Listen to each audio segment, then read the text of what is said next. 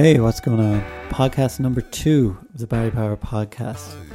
Um, this episode is entitled What Have You Got? Before I start, I just wanted to give you a little bit of background about who I am, where I come from. Um, so, my name is Barry Power, and I am a musician, I'm a songwriter, I'm a singer, and a couple of years ago, I decided that I wanted to kind of get back into writing and creating my own music. So I worked as a musician for 20 years now, um, playing in cover bands and wedding bands, teaching guitar. And I always had it on the back burner, the back of my mind, that I wanted to write and create my own music. And I have been tipping away at it. Uh, but what I found over the last couple of years is that the landscape has has really changed, um, and I'm probably from the more old guard of of things. When I remember um, CDs and I remember albums being put out in a kind of a very regular, logical kind of way.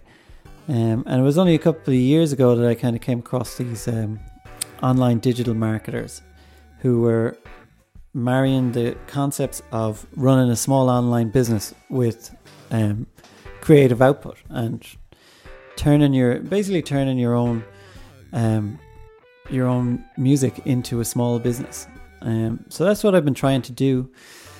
Or well, that's what I've been trying to get off the ground for the last couple of years.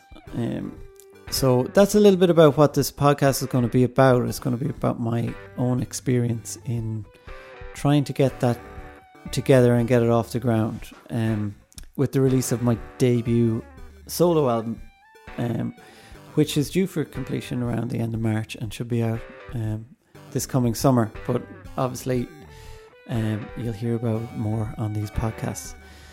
So, um, other than that, I do a weekly blog, and um, I wanted the blog to be a little bit different from just being like a tutorial uh, or you know my own experience of of working in in this kind of new new age of new music.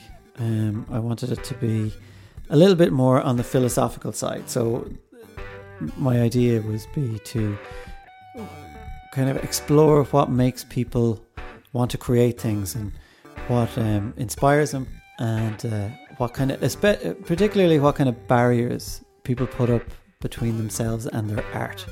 Um, for whatever reason, you know, a lot a lot of time we'll blame money or we blame uh, I don't have enough equipment or, but you know, there's there's deeper kind of psychological things for that too. Um, so I that's a something that I'm just kind of fascinated by. I tend to write write a lot about that. So the rest of the podcast is going to be um, uh, just an audio version of the blog for now. Um, and hopefully later on down the line with a few episodes in, uh, I'd like to expand it.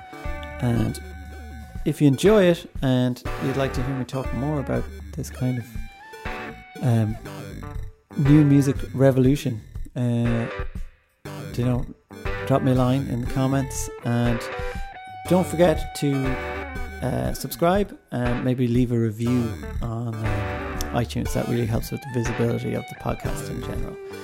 So, uh, yeah, thanks guys for listening, and um, we're back next week with another one. This is called What Have You Got?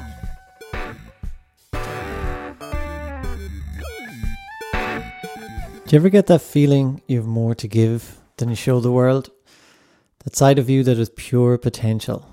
Imagine yourself on your best day like that feeling when you first join a gym in January, you tell yourself, this time I'm going to train five days a week. And in your mind, you play out your very own Rocky 4 montage. Yeah, I picked Rocky 4 specifically because its montage is the best. Then a week or two passes and you miss a day.